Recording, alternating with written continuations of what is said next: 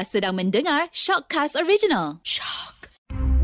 Jika anda diminta masuk ke sebuah bilik gelap untuk disoal siasat, apakah anda berjanji hanya akan berkata yang benar-benar?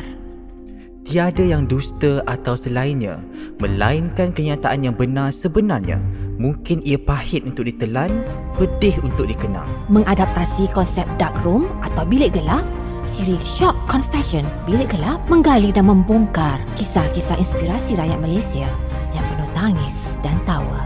Di dalam bilik gelap ini, perca-perca kenangan manis, pahit, sedih, marah dan kecewa, malah kesesalan dan harapan dalam memburu piala kehidupan diluahkan secara telus dan jujur.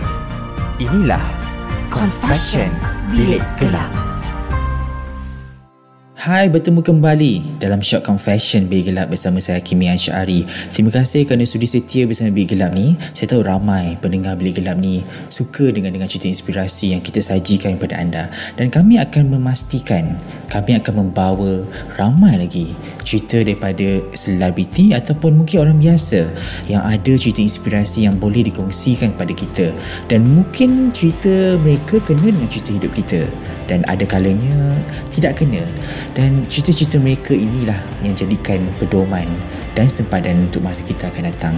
Dan untuk bilik gelap kita pada minggu ini saya ingin bawa masuk ke dalam bilik gelap ni seorang yang pernah rasa peritnya pernah rasa sakitnya dan juga pernah rasa bahagia indah gemilangnya menjadi seorang manusia.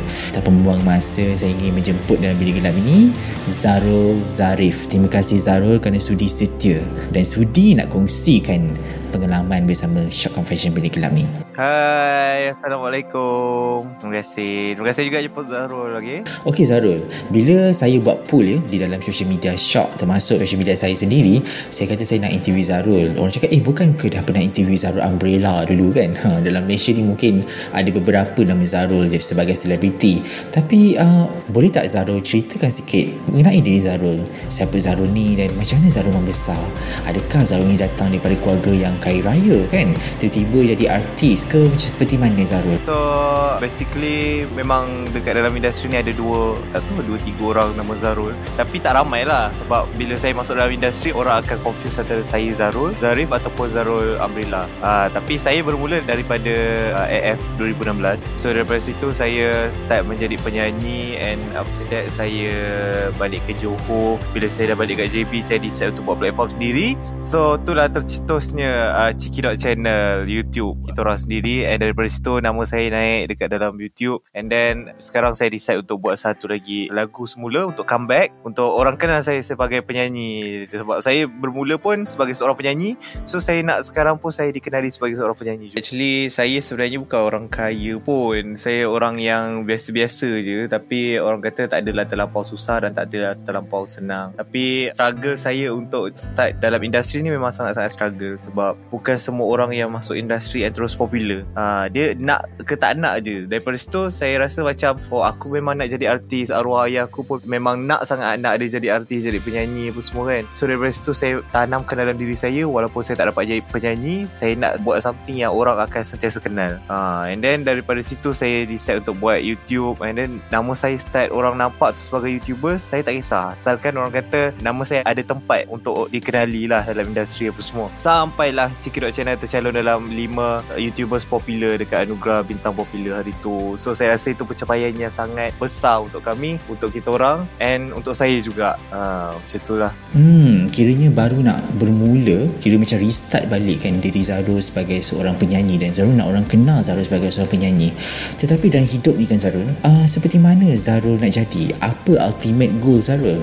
Dan macam mana Zarul nak bersaing dengan ramai lagi penyanyi daripada berbakat dan lebih ada nama lagi. Kalau Zarul dah berusia kan uh, seperti mungkin sekarang 29 tahun ataupun uh, dah dah capai cecah usia seperti 40 dan ke atas. Apa Zarul nak buat? Adakah terus menjadi seorang penyanyi dan seperti mana? Untuk masa depan saya rasa saya nak jadi macam Anwar Zain. Uh, walaupun orang kata dia dah tak berapa aktif menyanyi tapi sebenarnya bila dia keluar tu orang akan nampak macam oh Anwar Zain ni dia ada aura dia sendiri. And then orang kenal Anwar Zain ni dia macam legend. Uh, so bila dia buat show ke apa ke memang orang nanti-nanti kan. So benda yang macam tu lah saya memang sangat-sangat forward. Mungkin kalau ada rezeki tapi kalau tak ada rezeki saya rasa saya akan jadi businessman lah. Sebab situ memang selalunya kalau penyanyi dah usia di atas-atas mungkin dia akan jadi businessman lah. Itu je lah dia punya apa ni orang kata dia punya carta dia.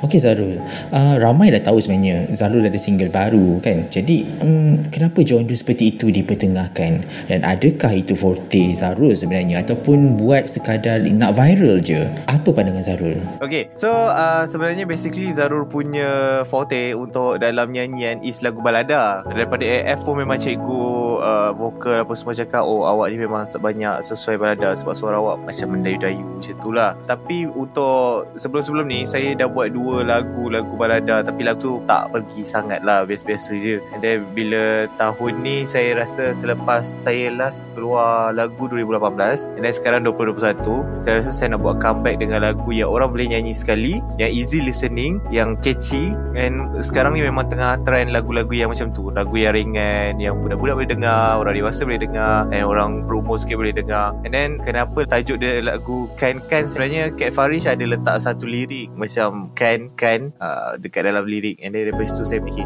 oh Kan Kan ni selalu orang sebut sekarang. Macam Kan Kan Kan uh, daripada situ saya rasa macam apa kata kalau tajuk ni bila kita orang sebut uh, nanti orang akan ingat lagu Zarul. Orang sebut orang akan ingat uh, lagu Zarul kan. So memang uh, daripada situ lah saya rasa saya cakap oh, Papa Kat Farish boleh tak kalau saya nak buat tajuk lagu Kan Kan dan dia macam ah, boleh je. And then terus lagu dekat dalam tu semua banyak dia letak kan sana kan sini kan situ kan situ. Ah, so lepas situ lah terjadi ni lagu Kan Kan ni. Okey Zarul, fasa rejection tu benar ya? Dan saya yakin Zarul juga lalui fasa rejection. Kan pernah juga rasa di reject kan? Seperti mana Zarul pun daripada AF bukanlah juara ataupun bukanlah tempat pertama atau kedua atau ketiga. Atau dalam fasa yang mungkin lebih dahsyat lagi Zarul pernah lalui boleh tak Zarul ceritakan bagaimana Zarul hadapi fasa rejection paling dahsyat dalam hidup seorang Zarul?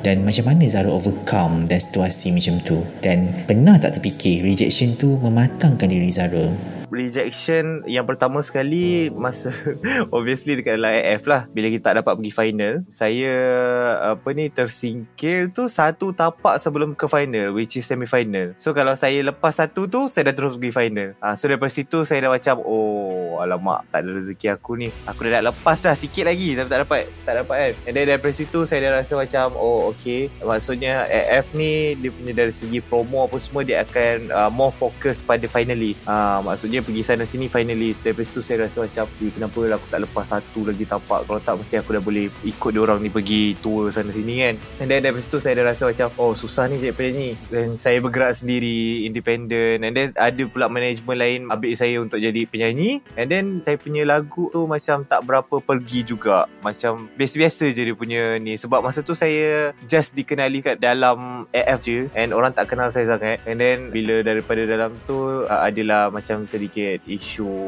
sana sini apa semua. And daripada situ saya rasa macam oh saya dah tak nak apa ni mengharapkan orang lain punya platform untuk tunjuk bakat kita. Macam kita ibarat menagih simpati macam tu tolonglah promote saya tolonglah promote saya apa semua kan. And then saya fikir macam oh tak apalah baik aku try buat platform sendiri. And then bila ada YouTube tu saya rasa macam oh masa tu lah saya tak perlukan orang lain untuk uh, promote kita besar-besaran. Maksudnya untuk buatkan nama kita kekal relevan ni ada juga benda-benda lain yang boleh buatkan orang lain still kenal kita. Uh, so daripada situlah saya rasa macam walaupun orang kata kita di reject sebelum-sebelum ni kan macam banyak-banyak kali and sangat struggle sendiri and rupanya saya punya rezeki ada rezeki dengan saya punya uh, dua cousin lagi tu. Uh, macam tu lah Hmm.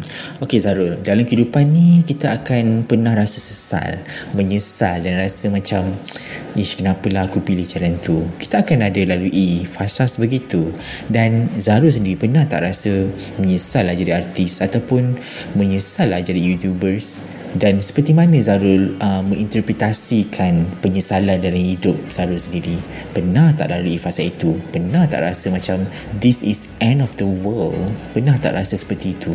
Untuk menyanyi yes Saya dah rasa give up Sebabkan uh, Daripada sebelum-sebelum ni Saya macam tak diterima Dekat dalam industri Sebagai seorang penyanyi. And then Untuk sebagai YouTube Saya tak pernah. Saya tak pernah rasa give up Sebab so far Kita punya feedback Daripada viewers Apa semua Memang nampak yang Diorang sangat-sangat support kita And diorang tunggu Kita punya video Setiap minggu. So saya rasa Macam Tak pernah give up lah Untuk YouTube. Uh, Sebab daripada YouTube juga Kita orang dapat income Apa semua. So daripada situ Saya rasa macam Oh YouTube ni adalah benda yang Sangat penting Yang kita orang tak boleh tinggalkan Kita orang kena konsisten sampai sekarang. First income tu lah Kita orang dapat dalam 9 kot 9 ribu macam tu lah. And then daripada situ Kita orang macam bahagi 3 orang And then daripada situ Kita orang macam Oh kalau buat benda ni serius ni Boleh jadi income ni Untuk bulan-bulan kan. So daripada situ Kita, uh, kita orang uh, Buat lagi banyak video Buat lagi banyak video. Sampailah sekarang And income tu akan naik-naik lah. Hmm Saya mahukan jawapan yang ringkas Dan padat daripada Zarul.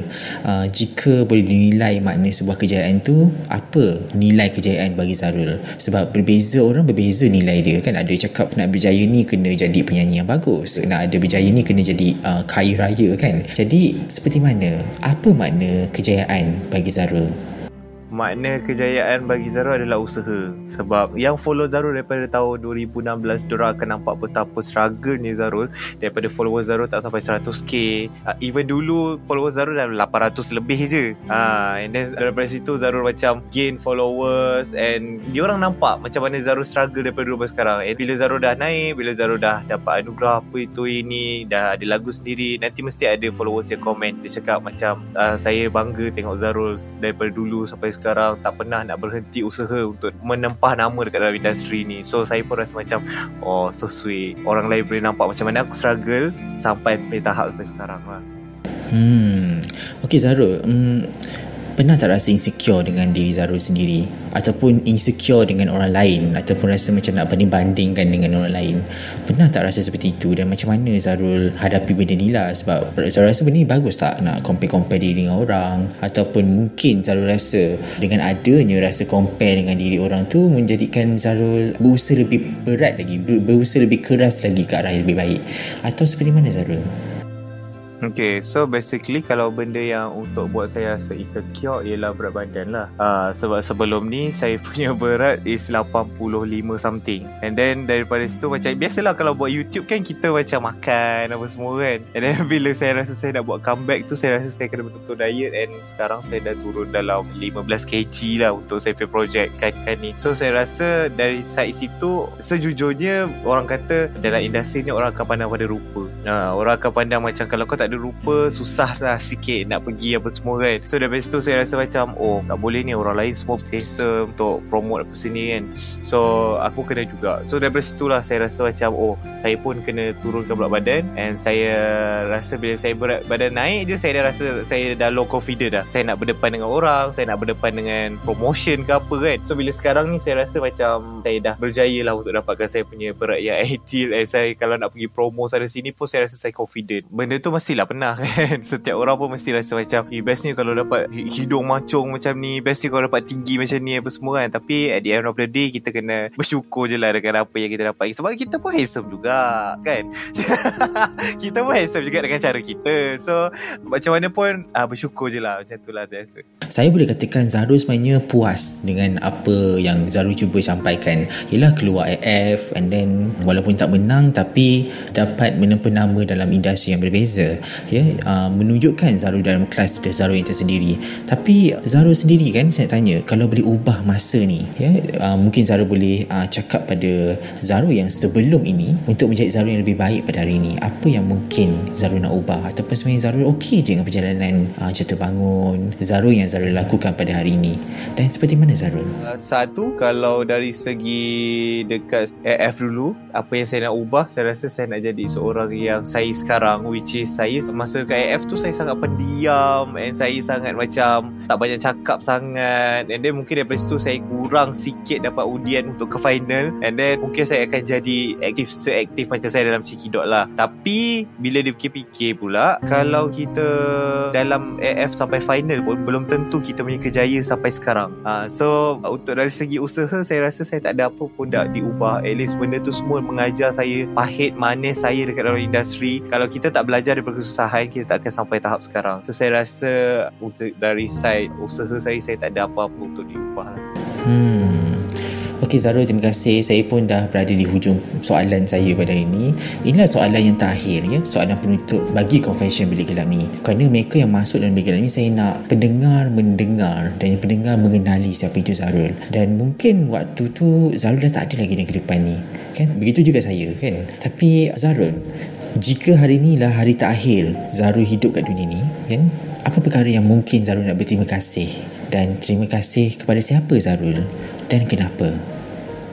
Okay, so saya nak ucapkan terima kasih pada mak saya yang membesarkan saya daripada kecil sampai besar. And then yang sentiasa ada dekat belakang saya walaupun saya susah ke senang ke sampai saya tahap sekarang. And dia still support saya walaupun sebelum ni saya macam nampak dah give up dalam industri apa semua. And sampai sekarang dia still support saya lah. And then saya nak ucapkan terima kasih juga pada saya punya cousin-cousin Gidok Channel and kawan saya juga yang buatkan saya lebih dikenali juga sampai sekarang. Kalau tak ada dia orang saya rasa mungkin saya dah give up terus. Saya dah tak tahu nak buat apa dah sekarang. So saya rasa tu antara orang ni dan yang paling penting saya nak ucapkan terima kasih kepada orang yang sokong saya penyokong-penyokong saya fan-fan saya daripada saya susah sampai sekarang. Dia orang still ada kat belakang saya and tak henti-henti support saya walaupun apa pun yang saya buat dia orang mesti ada sampai sekarang. So terima kasih banyak-banyak pada semua lah Hmm, terima kasih Zarul kerana sudi uh, berkongsikan pengalaman uh, inspirasi kepada kami di Bilik Gelap ni. Apa yang saya boleh katakan,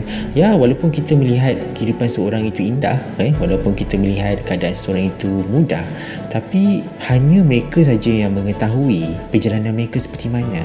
Dan setiap liku-liku yang mereka lalui adalah satu pencapaian yang sangat baik dalam hidup mereka. Dan saya boleh katakan itu juga mungkin berlaku dalam hidup anda juga kan? Bila mungkin orang cakap macam weh kau ni hebat lah kau ni hidup macam senang je.